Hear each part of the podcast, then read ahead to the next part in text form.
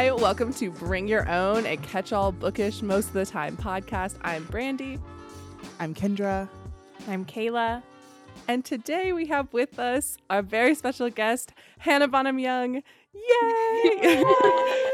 Hi, everybody. Hey, Welcome. Oh my gosh, we're so happy you're here. Thank you for having me. Hannah is an Amazon bestselling author from Ontario, Canada. She lives with her childhood friend turned husband, Ben, which I literally was reading that earlier. I was like, oh, uh, her two kids and her bulldog. Hannah writes romances featuring a diverse cast of disabled, marginalized, and LGBTQIA folks, wherein swoony worthy storylines blend with beautiful, messy, and challenging realities of life. When not reading or writing romance, you can find her having living room dance parties with her kids or planning any occasion that warrants a cheese board. Welcome, Hannah. Thank you. I'm so excited to be here. Oh my gosh, we are like so excited. Yeah, So we all read your.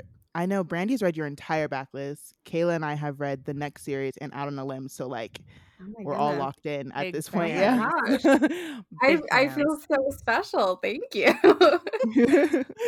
um, so before we jump into our questions for you, what are we reading? What are we drinking? Kayla Ann, you should go first. Oh, okay. Um, well, I have I have my water obviously, but I also have you guys know I love my Coke Zero. So I have my cherry vanilla Coke Zero today. Ooh, fancy. Yeah. I know. And then what am I reading? I just finished um this morning One Dark Window by Rachel Gillig. Again, you guys know I'm really on my fantasy kick this year. So this is I'm really curious like by the end of the year what my like genre like percentage is going to look like because like Mhm. obviously at the beginning of the year like contemporary romance is like 80%, but I feel like fantasies like might take up like a good good chunk of that this year. So, and then I'm also listening to Bring Me Your Midnight, and i cannot remember the author's name, which is terrible of me, but it's another fantasy book. Shocking, I know. But tonight, I'm really excited because I'm going to start um, the new Sapphic Mazey Eddings book. I'm going to start the arc of Late Bloomer, so I'm very excited about that. Um, let's see, I'll go. I am currently reading I've been reading this book for like two weeks now at this point. I just moved apartments. So my life has been like really crazy for the past like month or so. So I am reading the third book in the I don't even know the name of the series, but it's by it's by Elizabeth O'Roark when she wrote under a pen name called Elle O'Roark and it's her like parallel no I think it's Yeah. called the parallel series. Yeah. Mhm. Um, and it's like science fiction, time travel. The third book is called Across Time, and I'm literally on like chapter four, and I've been on chapter four for the past two weeks. Um, but everyone says that books three and four are the best. So, are you listening or physically reading it? So there are no audiobooks out. And I was talking Mm. to Samantha Brentmoor, who narrated the first two, and she read the entire series and is like begging Elizabeth O'Roark to like make the last two because she really wants to do them because she said the last two are her favorite too. But apparently the series isn't that uh, popular. So, but fingers crossed, like if you guys are listening to this, go read that series and then Samantha Brentmoor can narrate the next two audiobooks. It's So- Samantha Brentmoor and Jason Clark, right? In the first one. Yeah, and that's a good.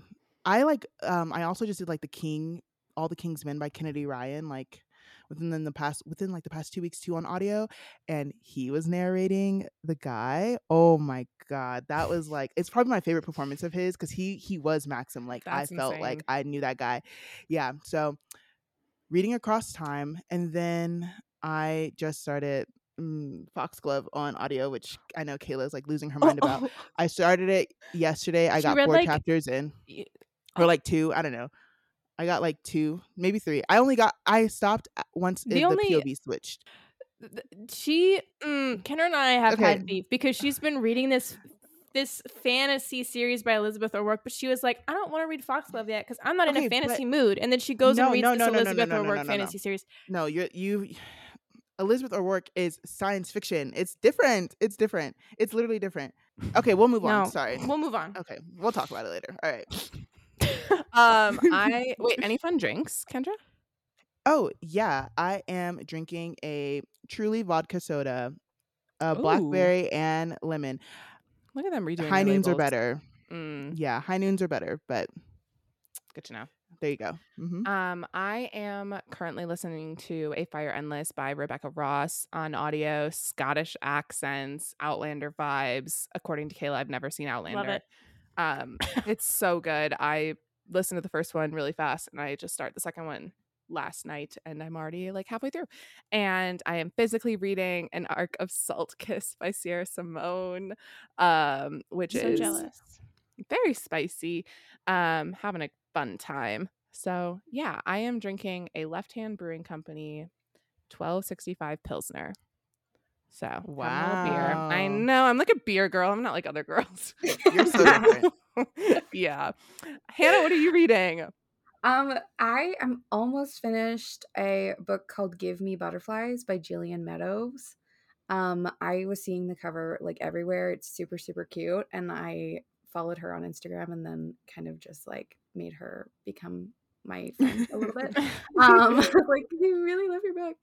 Um, it's great. It's super cute. Perfect amount of spice. Definitely recommend. Um, I'm almost done, uh, but I think it's for sure five star for me. But um, and Mm. right now I am drinking a water, but before this I had a fun drink. I had a apple cider. My favorite Oh, is a brand called Angry Orchard. yes. Yes. Oh yes, Uh-huh. Okay. Yeah. Because it's Fall vibes. juice. It Yeah, tastes it- like it really is. It's just apple juice, and I'm like, I'm so healthy. It's basically fruit. Yeah. Yeah. Um, It's Mhm. dangerous Exactly. though because you'll drink so many and then you're on the floor.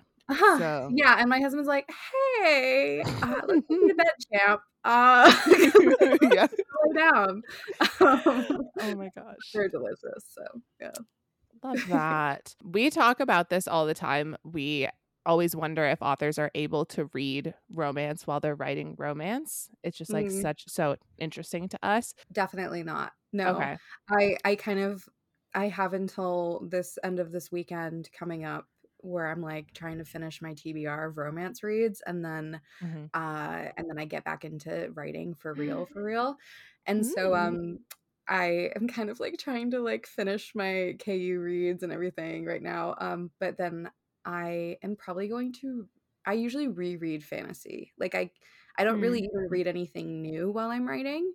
Mhm. Um, and my fantasy is mostly like romantasy. Like Mhm. Oh yeah, I will probably be rereading like ACOTAR and Fourth Wing and Love. And yeah. So nothing really that yeah. No, I I I think it's a common thing from what I've noticed from my f- friends who are also writers. Like it's just hard to read the same genre that you're writing because then you're like, was this my thought? Was that their thought? You know, you you want to make sure your stories are individualistic as much as possible and Yeah. doing something new. So you, you kind of have to like separate yourself from the genre a little bit, I find. That makes Yeah. complete Oh my god. Also, side note, Lin Manuel Lin Manuel Miranda, who created Hamilton, posted like his summer reading.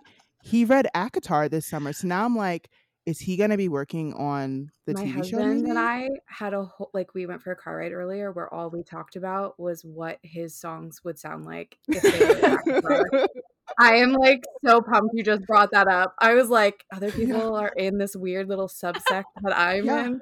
No, I I need it. I need it immediately. I saw this TikTok and they photoshopped wings onto him on the Hamilton stage, and it was so funny. Oh my gosh, can you imagine Oh, ACOTAR on Do you- Broadway? Do So you good. remember that that guy that like got really popular on TikTok? That was like the Tamlin that everybody was picking, and then Oh. like um. the the, the dancing guy. Can you- No, I don't want to talk about it. sorry, sorry, it just made me laugh.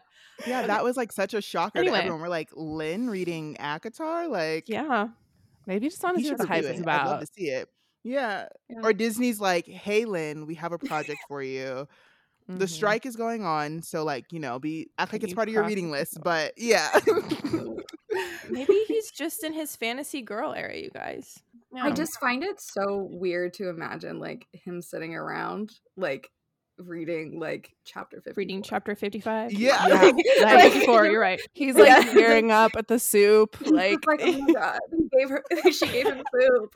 Like, I just, it's just really like, I don't know. It, it hurts my brain a little. fingers crossed that he's working on a project. oh my god, he'll be Yeah. he'll be Rhys. Oh He yeah, he always casts himself. He's getting a little old to cast himself as the main character these days. Yeah. I mean, technically he's a little too young for Rhys if we're being like Wow. technical. Yeah, True. s- sorry, What is he like, true. 300? Five hundred year old Yeah, king. five- 500 years old? Yeah. Well, when it goes to Broadway, we'll we'll go. We'll Yes. it. Yeah. Yeah. Oh, 100 percent. Front Oh row. gosh. Hundred percent. Yeah, yeah, yeah. Well, not to. I don't have like a good segue for that, so I guess I'll just go right in because Speaking of I don't know how to- Lin-Manuel and ACOTAR. Yeah. yeah, I don't really know how to segue from that. So I'll just jump right into our main questions that we have for you. So you self-published your first books, the next Mhm. series, last year in 2022. Mhm. And you recently got signed. So congratulations, first of Woohoo. all. That's Thank you. amazing. But can you talk to us kind of about your journey like as an indie author starting out and then like what was your inspiration behind that first series? Like what prompted you to write that first series? Yeah. So, like you said, I released my first book, Next of Kin, in June of 2022. And then the follow up to that is Next to You, and that was November of the same year. So, kind of what prompted me going down the indie route was that when I started writing, I did a lot of research into traditional publishing and indie publishing. Um, I actually queried my first book for a while, met with a few agents.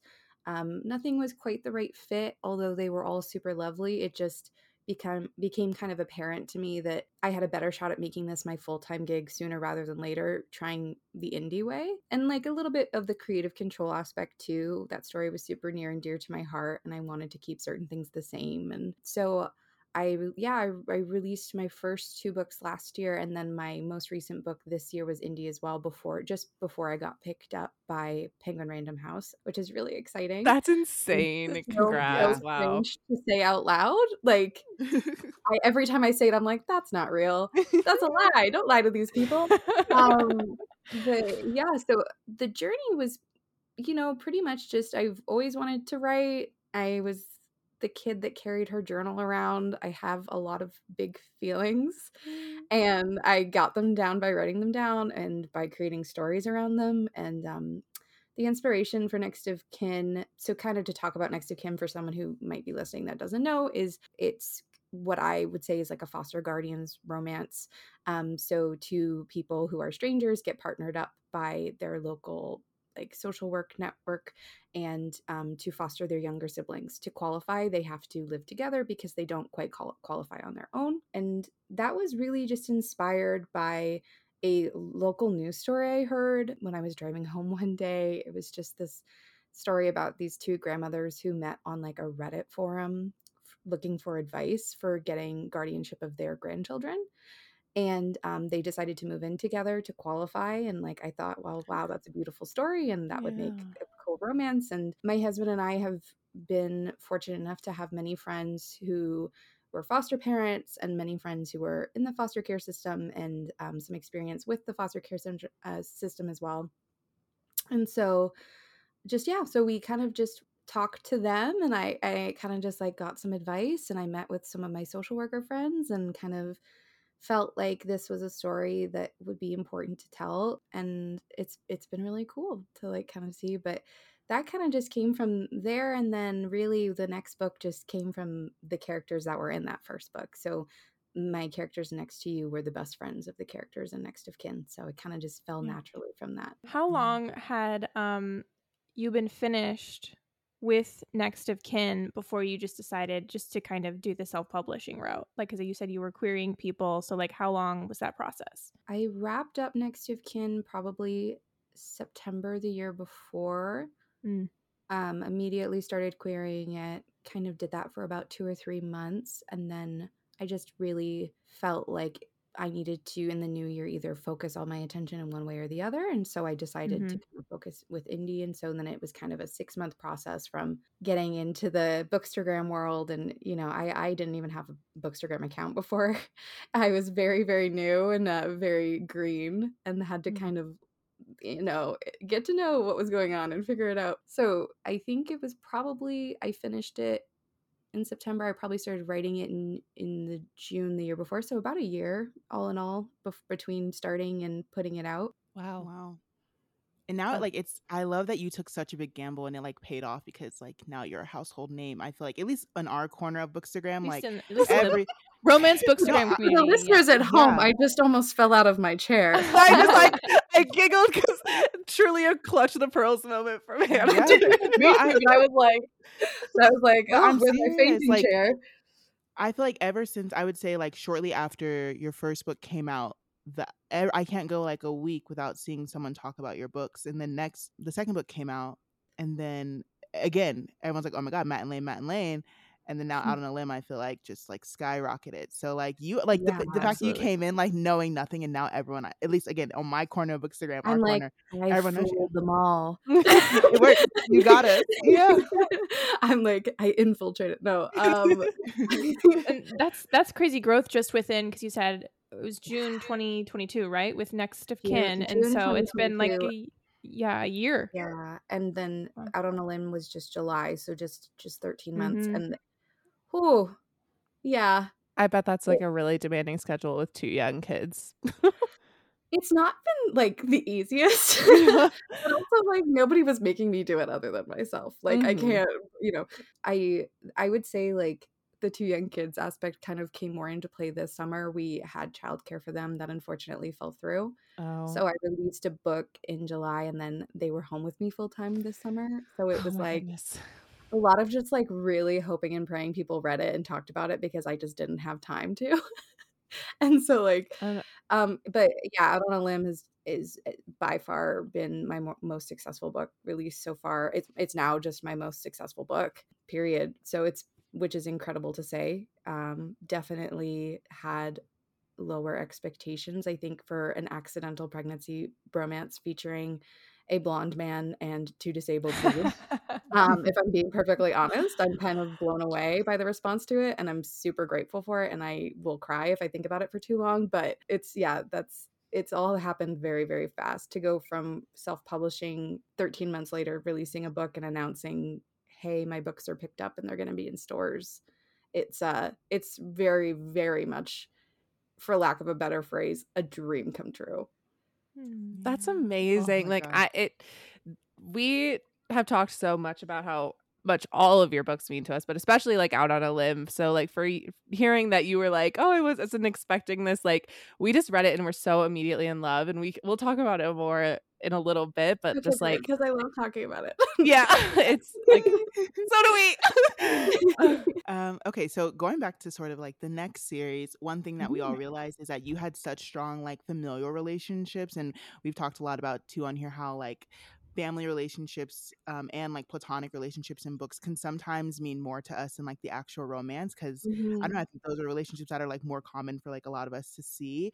So, can you just talk a little bit about like how you like formed um the family relationships and like were there any things that you like set out to do before writing them like okay i want chloe to come from this type of family i want warren to come from this Mhm. type of family like especially like Mhm. matt's family i just saw a review Mhm. actually on tiktok of a girl who um was reviewing that book and she talked so much about how she loved Matt's family and especially Yeah. everything that you did with like the grief aspect and like honoring the culture.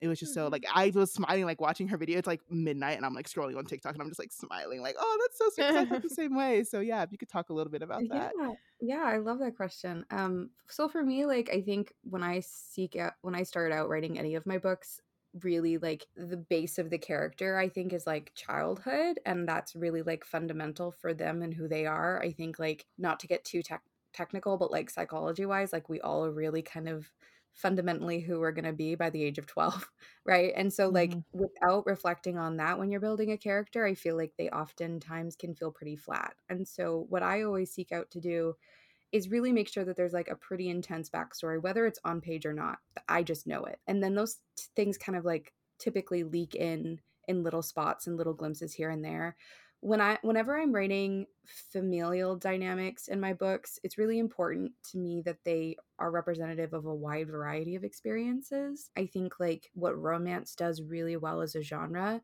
is have more diversity and like experience and and kind of backgrounds and stuff than maybe a lot of other genres do because falling in love is a very humbling and kind of spotlight point of life right like everything about someone is under a microscope when they're falling in love because it brings out the best Yeah. and worst in people and so i think that in order to properly portray that you really have to know their family and their dynamic and what they saw love as growing up or what they didn't see love as growing up. So like for Chloe and Warren in my first book especially, you know, Warren grew up in the foster care system. He was never adopted. Um, he has a very absentee father who comes in and out of the picture. And that's reflected in his character and in the way that he is very loyal to the people he cares about, but very closed off to new people. He's not very trusting. And that's like, you know, kind of stems from that. So that was important to his character. With Chloe, it was important to me and my friends who who I spoke with and my sensitivity readers who I who I worked with on the book that it wasn't just adoption as this magic fix all um, because Mhm. often adoption is very very messy and can be very difficult and so I didn't want Chloe to just have you know bad biological mother perfect saint adoptive parents right Mhm. I wanted there to be grace and mess to both of those dynamics and both of those um, relationships. So Chloe, throughout the book, is obviously picking up the pieces that her mother is failing to do by taking in her younger sister, by taking in her newborn sister. But she does so in a way without judgment for her for her birth mother. She does it out of love and she does it out of caring for her mom because she does care for her and she does want what's best for her. And she also has a pretty tumultuous relationship with her adoptive parents because it's really difficult to blend a family and it's really difficult when you have parents who have very high expectations of you and you're more of a creative spirit and all of these things those things are still prevalent in adoptive households as much as they are in every other household right so Mhm. not to get too into it but for me i just i really enjoy reading books especially in romance where it's a variety of experiences because then it's like you're reading it and you're like i know these people this person reminds me of my friend or reminds me of me or reminds me of my neighbor or you know and it becomes this three-dimensional world right and Matt's Mhm. family was the most fun I've ever had writing. He comes from nine, sim- like he is one of nine. His it's a really fun dynamic in their household. They were raised off grid, they were homeschooled, um, very like salt of the earth type people, very down to earth. Um, his mother is Samoan and his father is Canadian, and they have this very beautiful outlook on life and this very relaxed demeanor, which was perfect for Matt because that's who Matt is. And Matt Yeah. is um, the middle of all nine children. So, as he points out in the book, he's kind of Switzerland. He had to be neutral, he had to be the mediator of his family, which really works well for someone like Lane, who is a little bit neurotic and needs a whole lot of that like um, calming presence. yeah needs a calming pa- presence needs patience and for her and her dynamic obviously a big factor in the book is that her father had passed away she's going through a lot of grief in that aspect i didn't want it just to be like oh i was really close with my dad and i'm not close with my mom it's just her and her mom are very different people who love each other so very much but they don't get each other Mhm. and that's perfectly okay and i don't know about you guys but that's like 60% of my friends relationships with their mothers it's Oh, that's- like That's me. I love that mom, like, woman. to. Yeah. Yeah. but you Mhm. just we're not the same person and we don't get each Mhm. other and she had a twin sister who is like her mom and does get her mom and so she was really feeling on the outskirts of that and that was so pivotal in her grief too right so it all kind of plays a bigger role but also it's so important i think for me when i'm writing to know these things about them because it it impacts every decision they make Yeah. I remember hearing somebody say one time that they can't start writing their characters until they know what they would order at a diner for breakfast and why. And I feel like that's exactly what you just said in in, in another Huh. way. Just being like, if I don't know how they interact with their family, how are they going to interact as adults? Yeah. Like, Yeah. Yeah. yeah Uh, Lane's sister. You know, I was kind of hoping like, is she gonna get a book? Because things kind of ended like I, like a little crazy for her. She had a lot going on in her life. you're so right i left a lot open that. I think Mhm. I've said I've said before, and I, I will keep saying it. I would love to go back to the next series someday. It's just going to be a matter of right place, right time. mhm. But I am a little bit obsessed with my characters, and I even side characters in my books. I know everything about them, and I know how Liz's story turns out, and I know how you know. And so, like, I would love to tell it. It's just, you know, I want to make sure that I'm telling it for the right reasons and it's the right time. Yeah. and- yeah. But I'll take it. I'll take it. Yeah, Fair it, do- it would be really fun contrasting stories to kind of write that like type A, you know, like more rigid kind of character would be a, a lot of fun. Like I think I would really enjoy her. Yeah. Um, so with your books recently being picked up, you announced that there's going to be new covers for all of your full length novels, which is so exciting. Um, I'm curious about a couple things. First of all, like, are you sad to see your indie covers go? Like, I just think they're so cute. Like, I Yeah. especially because your covers have gone through a couple of iterations for the next series, and Mhm. every iteration is so cute. I guess that's the first part of the question: is are you are you sad to see these ones go? I think I you know, I definitely was at first a little I'm a very nostalgic, sentimental person. So I think Mhm. I'm a little bit like, but but change, but what do you mean? Um, but honestly, like I think it's exciting. Like it's it is a fresh start. It's something new. Um, Mhm. also like I think I'm at the point where I'm thinking to myself, okay, this is Penguin Random House. They know what they're doing.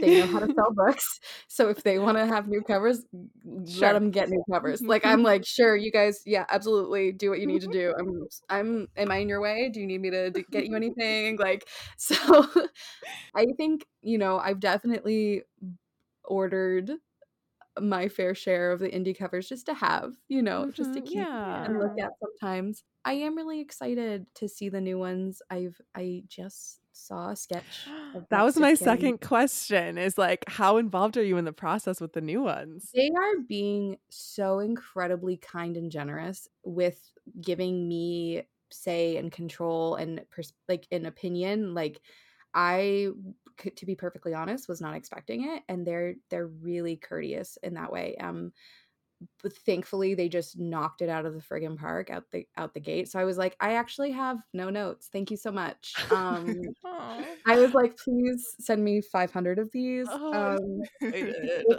it's it's you know I, I obviously i'm i can't dis- can't describe it too much but it's actually not all i will say it's not all that different it's just simpler and elevated and really beautiful and i think that with the artist that they've hired that artist just really captured especially chloe i got a little bit emotional look i was like oh that's her like that's chloe so She came from your brain and now she's here. I know it's so weird. I'm like every part of this. I'm like, you guys know I just made these people up, right? Like you're like paying money for this, like, and now you're like putting them on a book. Like I just made this person up, and she exists now.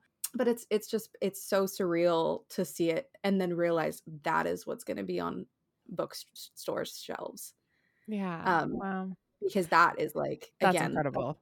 incredibly strange and wonderful and bizarre and cool and magical. So it's just it's just um seeing even just a sketch version without color, I was like, oh, I'm gonna cry about this for a few days. Okay. Um, but it's, it's yeah, I haven't seen anything for next year yet. I know that they are working on that now, and hopefully I'll be able to maybe sometime winterish post those. But um, yeah, they'll be out in the new the new year. February, April, and June, the books come out again.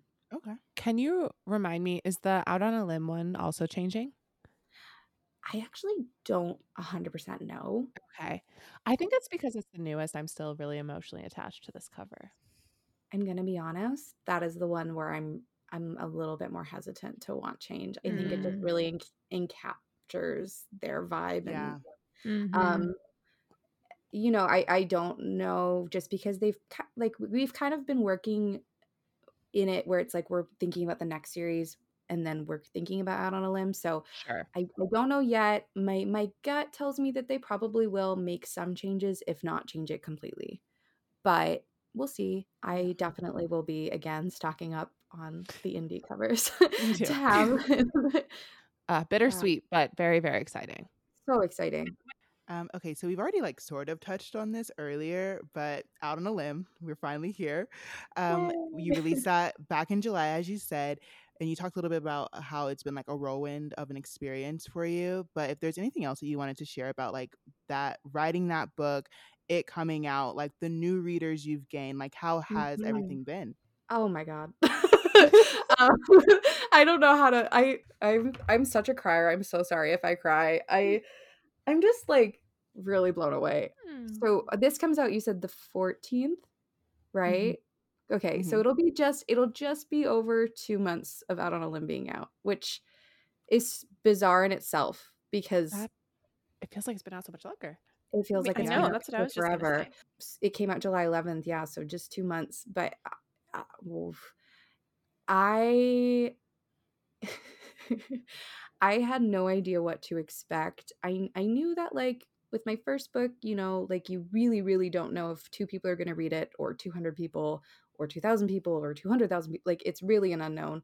You get a bit of a better idea with your second and then with your third you're thinking, okay, like there's some people here that are excited for this. Like you can feel, you know, I'm not asking people to read arcs anymore. They're asking me if they can read an arc. Like it's a bit of a different vibe, but I had no idea just how much it would be embraced by the Bookstagram and BookTok community so quickly and so lovingly. I mean, I can't even fathom the amount of people that have already read it in just two months. It's it actually hurts my brain a little to think about Mhm. in the best way possible. I, I when I was writing it, I say in my acknowledgments, I made this book everyone's problem. Like I had so many um, of my friends just constantly sending chapters and being like, "Is this too vulnerable? Is this too close to lived experience?" Because for anyone listening who might not know, I I'm I have the same disability that Win in Out on a Limb has, the exact same, completely the same, and mm-hmm. I really knew I wanted to tell this story, and I really knew that I wanted it to be about her journey into motherhood because that was the time in my life that I felt the least prepared for. Having grown up with a disability, there's a lot of things that you kind of naturally learn you can't or can do, but you can't practice for motherhood. You can't practice for that 24 7 care of a child. And it was really incredibly scary and daunting. And from speaking with people in the disabled community with varying disabilities, it's always something that's been on the front of people's minds is whether I should have kids or shouldn't have kids, whether I can have kids or can't have kids. Like that is a very touchy subject for disabled people, I would say. And so I knew when I was going to write this story about someone with my disability, I wanted it to be an accidental pregnancy. That just felt like asking too much from the reader. Accidental pregnancy is not the most popular trope. People have very strong opinions about it online. Um, and that's so valid and that's perfectly okay and then there's obviously people who don't read it for very very valid reason and it's triggering and that should be mentioned and that's important too. I just mean in the sense that even people who don't necessarily have those triggers are kind of like why would Oh, i want to yeah. read about a baby in a Oh, yeah. romance book, right eh, I f- I felt like okay this is the story i want to tell and i have to just accept the fact that it might not do well. It might just be for me. And hopefully people in my community read it and love it and it means something to them too. And when I was writing it, like I said, it felt oftentimes like I was being too vulnerable or I was leaving too much on the page or hey, is this relatable? Like has Win become too niche in her worries and her insecurities. And and so when I say I made it everyone's problem, what I mean is like I was constantly getting checks from other people to kind of be like, no, like it's okay, you're doing fine, because it it was the most nerve wracking I've ever felt like while writing. It was it was very daunting and it was difficult. Like I think a lot of authors want to kind of separate themselves from the art to a certain extent, especially once it's out, because with putting out art comes critique and it's really hard if you feel like that's critique of you right Mhm. so Mhm. i think that this was the first time i felt like there's no separating this like this is me and a lot of my husband and i and our dynamic and our history on page Mhm. and so it was just really intimidating but like to go from being in this kind of place of fear of before it coming out to then this place now where it's like it's my most popular book within 2 months. It's you know trending and it's charting on Amazon and it, it's it's like being super well received. I don't think I can ever fully properly express how affirming that is Mm.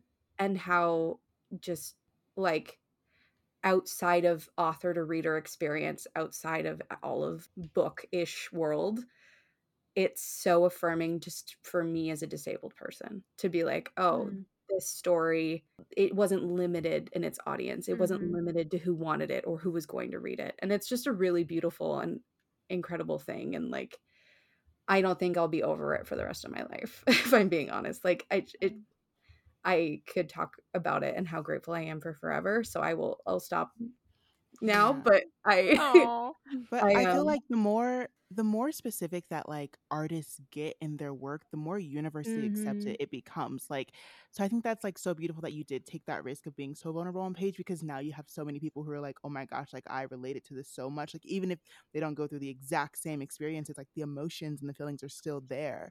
So oh, it was just such a beautiful story. Like I'm like getting emotional with you. I know.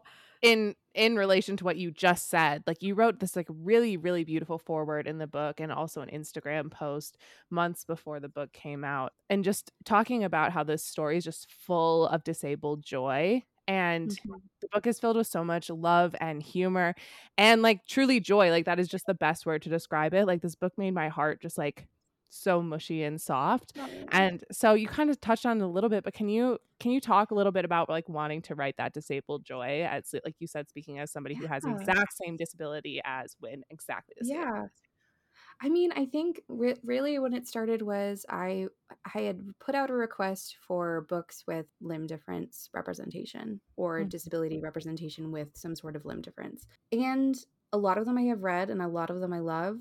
I think typically what I've noticed though is they are all more on the angstier side. Like there was a horrific accident and someone's recovering from that, or um, a lot of like veteran stories with amputees, like stuff like that, which are again super important and also stories definitely worth telling and sharing. It just occurred to me that there weren't a lot of stories about people who were born with their disability like I was and therefore kind of learned to embrace it and had kind of gotten to a point in adulthood where it is funny and it is, you know, easy to make fun of and it is how far can you take the joke before you make someone uncomfortable, right? Cuz that's I think once you get comfortable in a relationship with anybody who has any sort of difference or disability, it it it becomes the butt of a joke, right? Because that's a marker of comfortability. And so what I really wanted to do with Out on a Limb is I wanted to put people at ease. I wanted to people to see disabled people having great sex and be sexy. I wanted them to not infantilize disabled people because it's like, hey, they're adults and they can have really steamy scenes and they can have super serious conversations, but also it's okay to laugh. It's okay that it's a little bit different, a little bit silly. Like, you know, I when I wrote their meet cute, which is them meeting at Halloween wearing pirate costumes because he makes a joke out of his quote unquote leg and she makes a joke by wearing a hook for her hand. How could they not be soulmates when their Yeah. humor connects that way, right? So it's like I I think that what I wanted to do with the aspect of, you know, and I said disabled joy in my in my author's note and I and I mean that in the sense where it's like they actually spend a lot of the book celebrating each other's bodies and celebrating each other's differences Mhm. and making jokes out of it and making light of it and the people around them do too like bo's dad is relentless with his jokes about bo's leg and it's because it sets everybody at ease and it makes everybody realize hey it's not that serious it's not that it's not that deep. Like it's it's not everything they are. It's not some massive tragedy. It's you know most people in my life don't remember that i have a disability. Most people in my life don't even notice the first few times they meet me. And most people in my life make fun of me a lot especially my husband. Um and i wanted to encapsulate that because it's not something that i feel like people often feel comfortable with. And hmm mixing the humor and the spice and the levity in this book was super important because I just wanted it to feel like everybody just be comfortable. It's okay. You're allowed to laugh, you know, get a new perspective, learn about what it's like to maybe have to think through your day and think through different challenges when you have a disability, but also like Win's not that different from everyone else.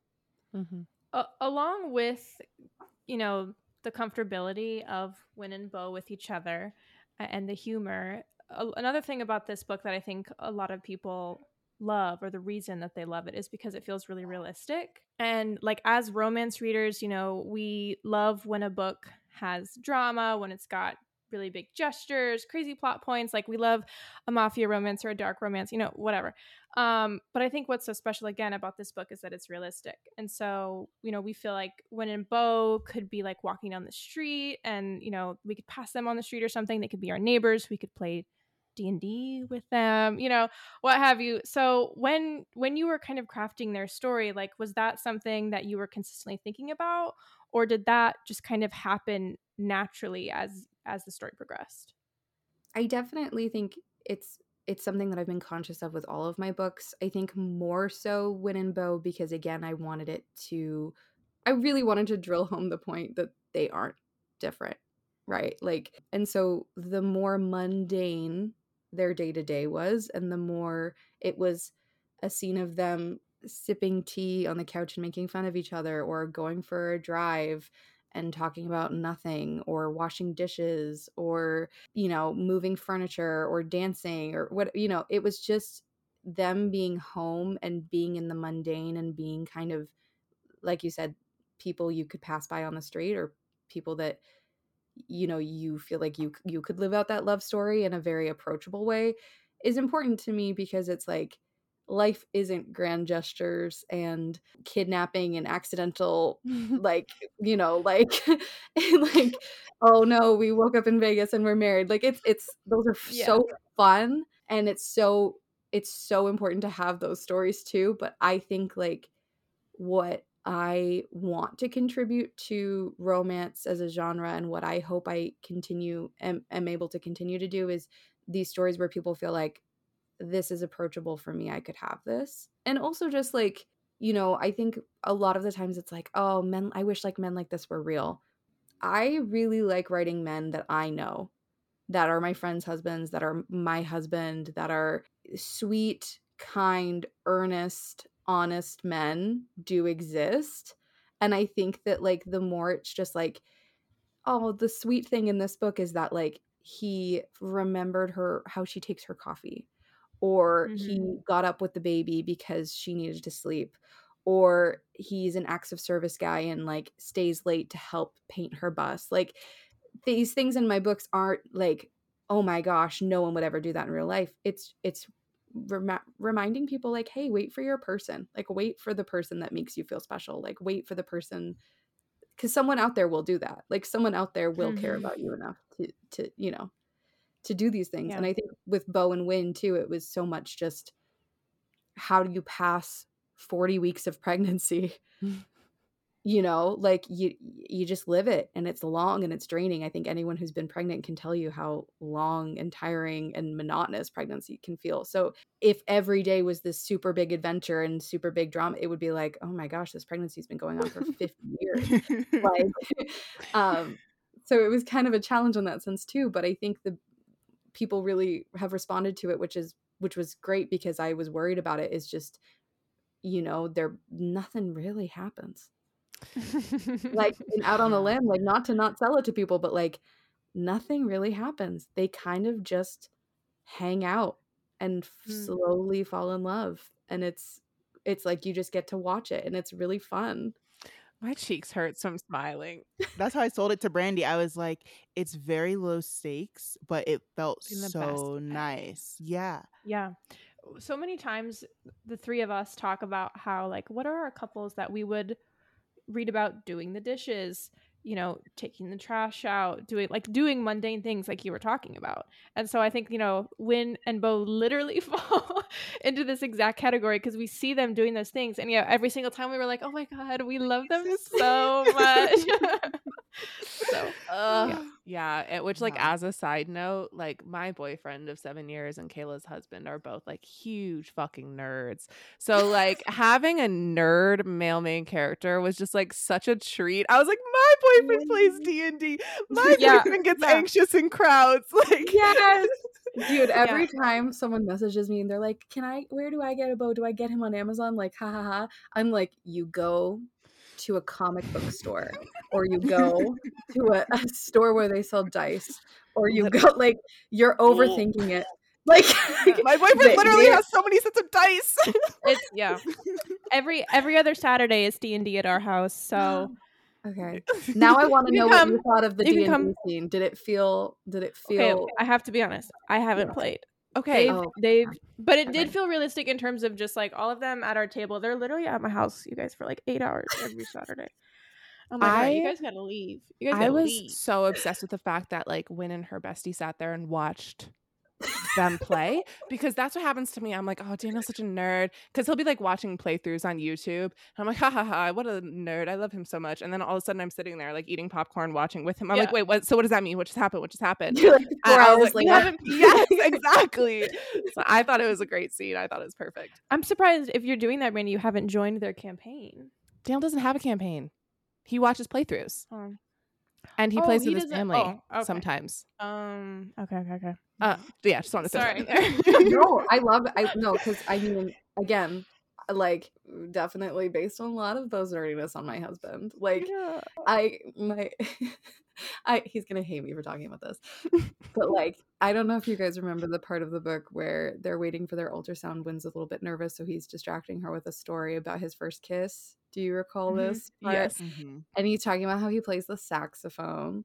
And he was playing the saxophone at like a school sleepover, and he accidentally kisses the girl on her on her nose instead of her lips. That is my husband. That I literally stole that. Oh. Except my husband played the tuba, which is arguably so much more dorky. So I, was like, maybe the, tuba's a, maybe the tuba's a step too far for for a romance My- novel. Hannah, My I was a French horn major, so I definitely dated a tuba player in college. I I feel That's like so funny. we're gonna need to start a D&D campaign. Yeah. Um, Oh my god. yeah. I'll learn to play. My husband my husband played the trombone. So there you go. This is what I'm saying, ladies. Go to the wind section at a music store or oh my god. That's so funny. Without spoiling it too much, there is a specific scene in Out of Limb where Win and Bo discuss whether or not their child will share their physical disabilities. Mm-hmm. Um, and this is easily one of the most like touching and emotional scenes in the entire book. Can you walk us through like the importance of that scene? I also would say like I feel like that was one of the most realistic scenes in the book too because like it's it was almost like uncomfortable in a sense like to see them like have to deal with that but like that's something that anyone would be thinking about so Yeah. yeah if you could just like walk us through that Yeah. So for anyone who maybe hasn't gotten there or hasn't read the book yet, um, Win has a, a limb difference from birth. Bo has a limb difference after an illness. He has had an amputation. So there, it never. I, in my opinion, it never really occurred to Bo that maybe Win's condition would be genetic. But I think that it definitely occurred to Win, as we saw in her inner thoughts in that scene. They go for their anatomy scan, which is when the baby is kind of more fully formed, about the halfway through pregnancy. You know, they're going through, and the the nurse, um, the technician, is saying, "Okay, and here's baby's this, and oh, this looks great, and heart's doing this, and this is good, and this is what we like to see, and blah blah blah." And she's kind of thinking, "Okay, yeah, great, okay, okay."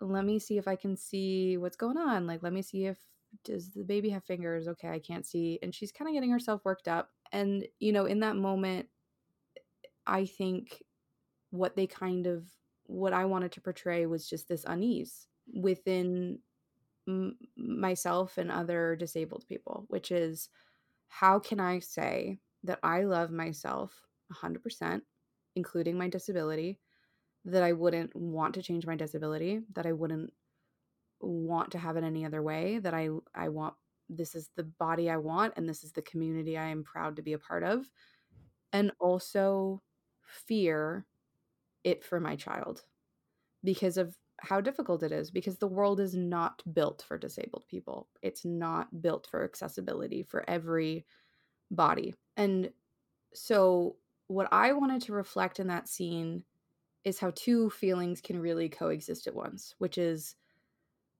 I, being Win, can love myself and accept myself and not want myself any other way, but also fear for a child that I would have to raise to overcome what I've overcome and to be picked on or bullied or treated differently or infantilized or just get frustrated.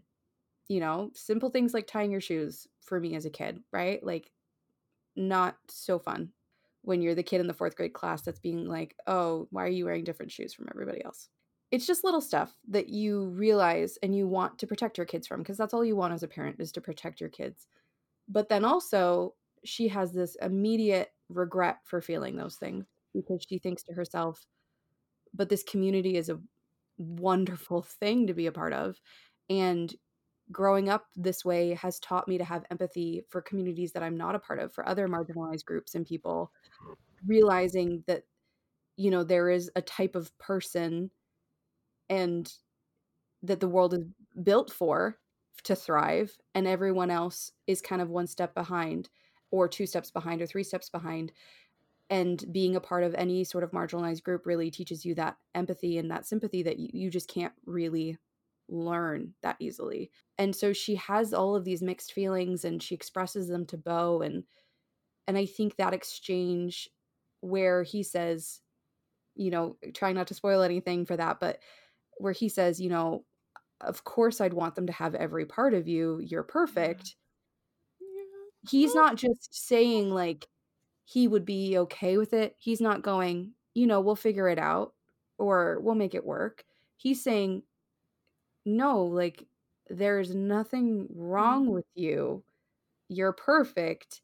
I want my kid to be exactly like you, Yeah. which I think isn't just affirming for someone who's disabled, but for anybody. Like everybody wants to feel Mhm. like there is someone who loves them so much that they would want to miniaturize them essentially right like i want a tinier version of you um like it's and you know that scene it's it's interesting that you say it felt so realistic and a little bit uncomfortable because it was uncomfortable to write like Mm. because it was something that i knew was going to be in the book since the idea came to me and it was something that was very very very close to my husband and i's lived experience with our 20 week ultrasound for our pregnancy and writing that was cathartic in a way and really healing in a way but also again that like icky vulnerable feeling that i talked about earlier so Mhm. i it i'm i'm almost glad it comes across as a little bit uncomfortable maybe because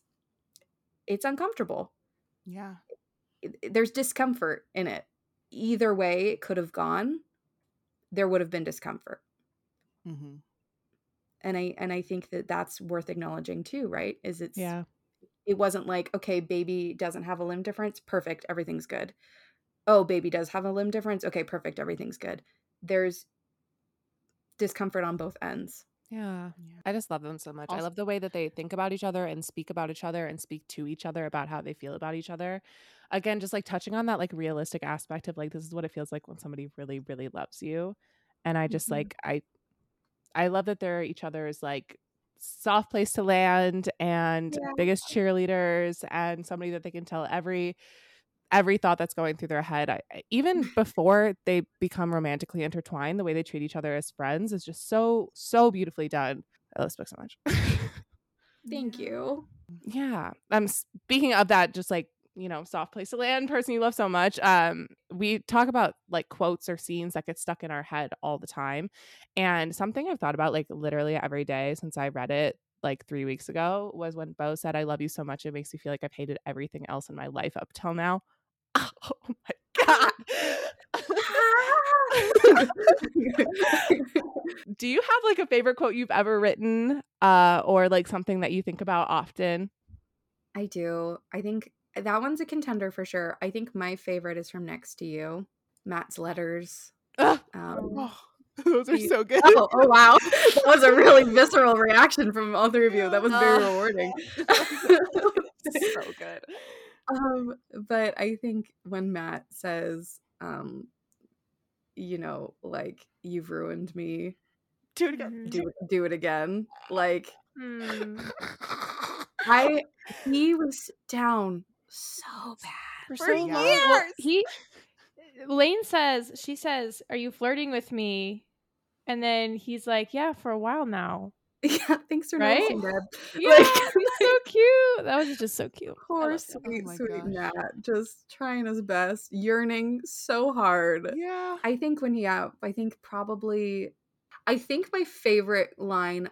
Do you mean from my books, or am I me being am I being self centered right now? Do you mean? No, Okay. No, I was I was asking like, from your I books. had The favorite you've ever written. Five seconds ago, where I was like, "Did she mean from any book?" And I said, No, yours for book. sure. Yours. um, thank God that would have been. I would have been like, actually, I'm gonna leave now. I think probably it's um I don't know it anymore. That's really embarrassing.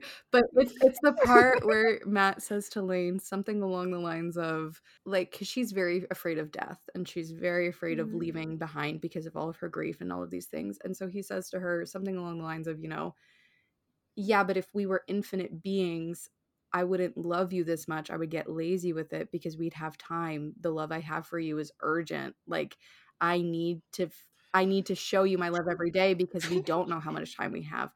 And it's like this way of him saying I love you so much but also like comforting her worries and her fears in in tandem is just I think that was I think that might have been one of the only times I've cried while writing Wow. Mm.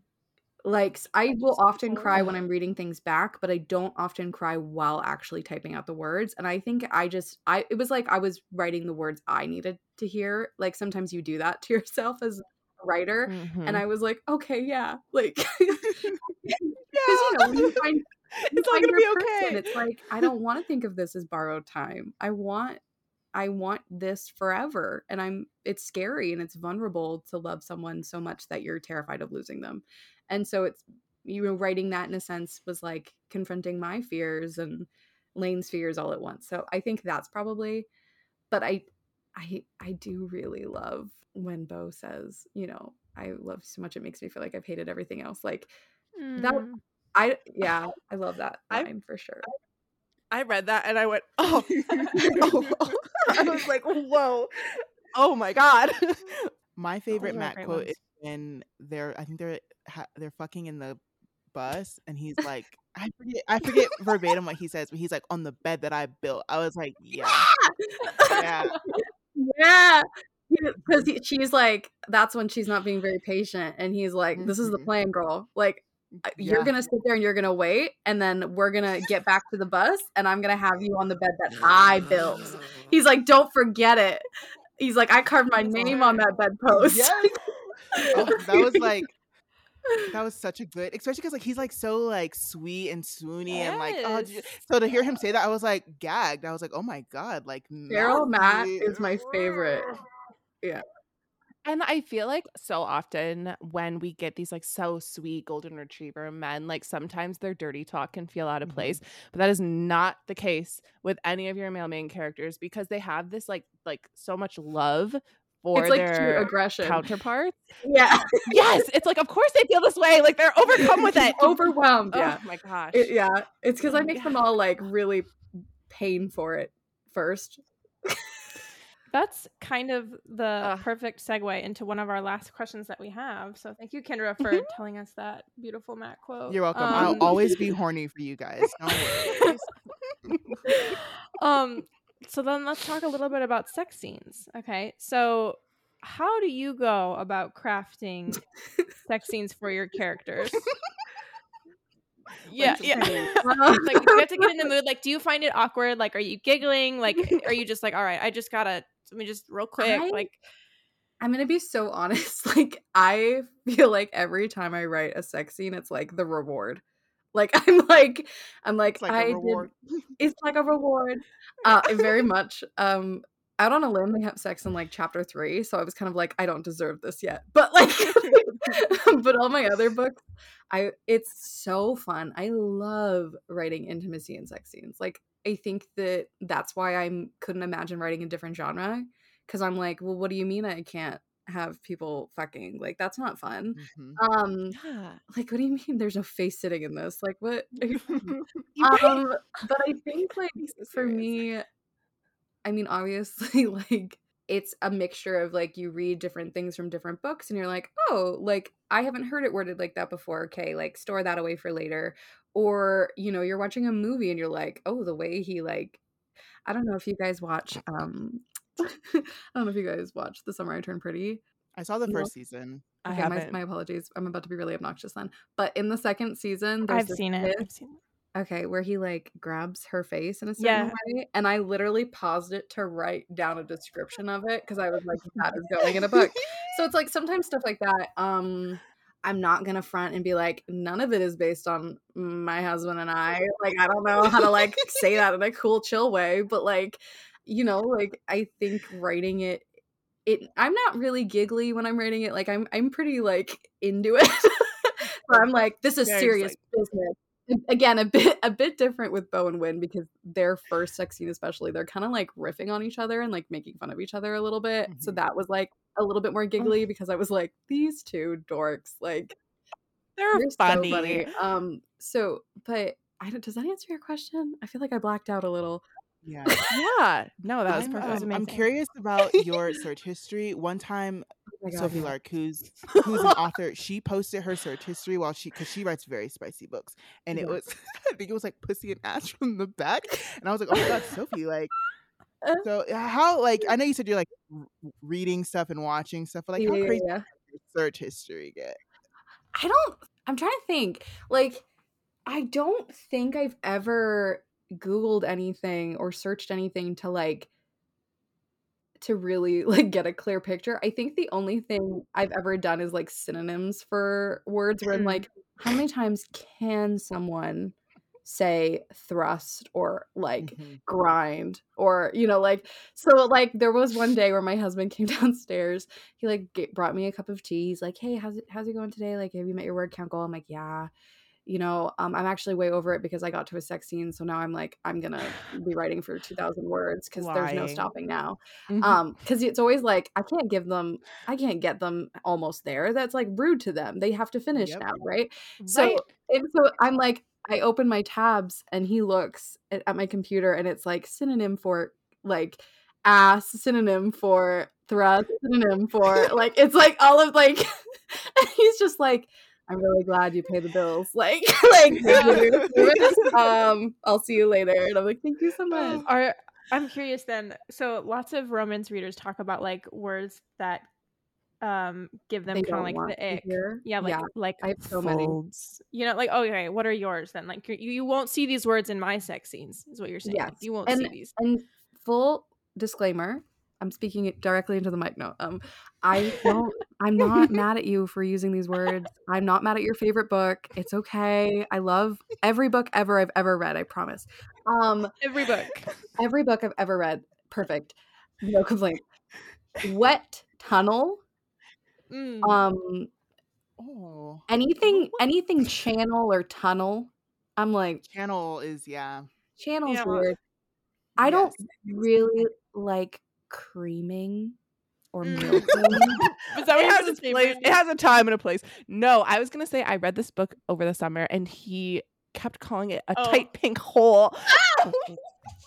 that I'm so sorry for that noise that just came out of my mouth. That was I over and over. I was like, once I was like, mm, and then it kept happening. one. Right? I her vagina. Yeah. I'm like to say that more delicately. We've said we've said worse on this podcast, Brandi. Or, um, vagina.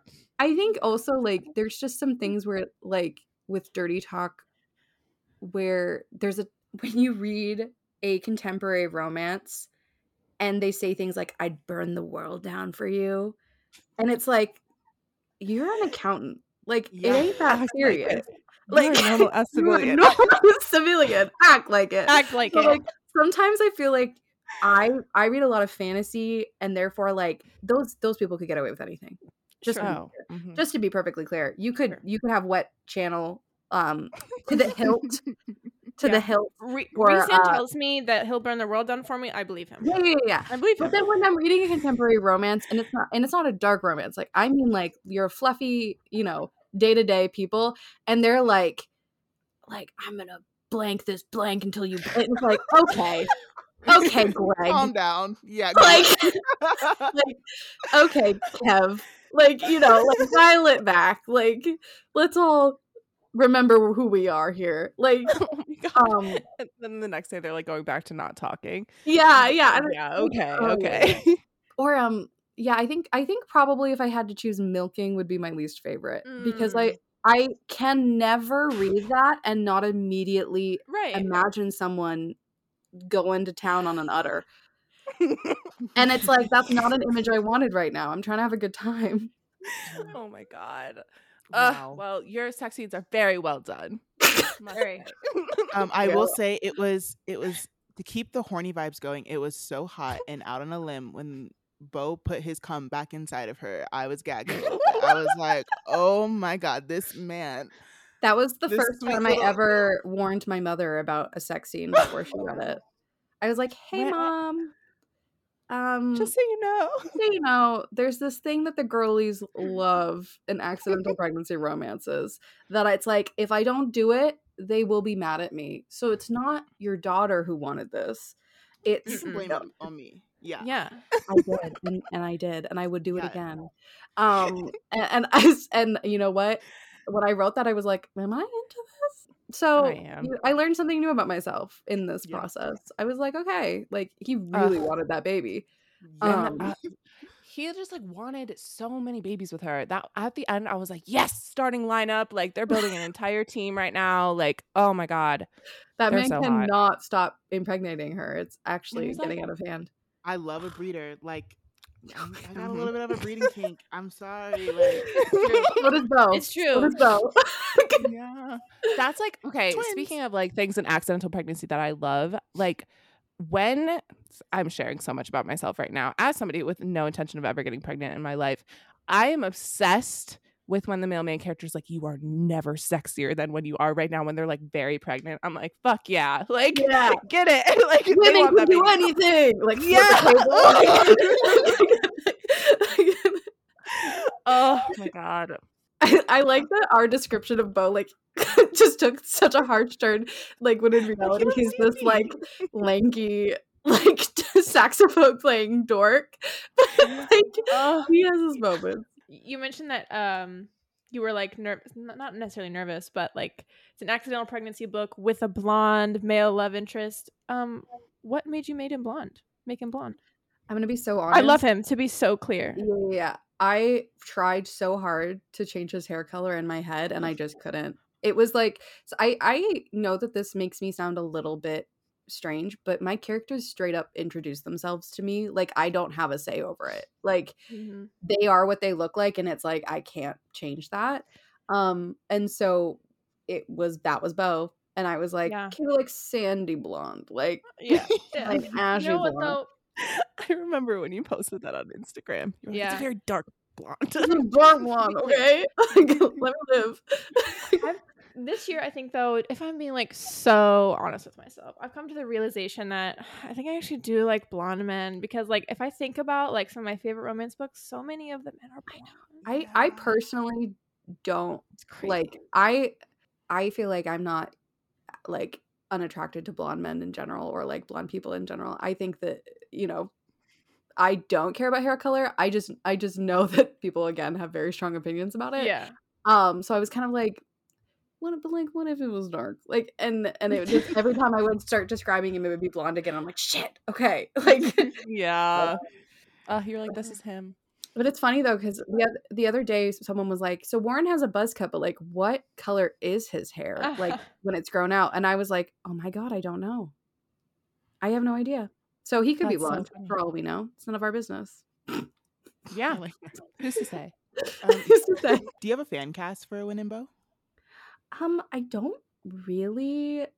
I have people like on my Pinterest boards that are like magazine models that or like talk your Pinterest boards. yeah yeah yeah that i very much see them as but um honestly like i haven't fully seen a picture where i'm like that is them i think mostly because of their limb differences like it would be a friggin miracle to see them Yeah. actually look like fully you know i i think the only time i've ever really fan casted was like matt and lane like in my second book where's like matt to me was like a younger jason momoa Mhm. and Lane is this like Russian YouTuber who I can not remember the name of right now, but has pink hair and her tattoos and like her kind of like shape and everything. And like I was just like, oh my god, she's walking around and talking. Like this is a person.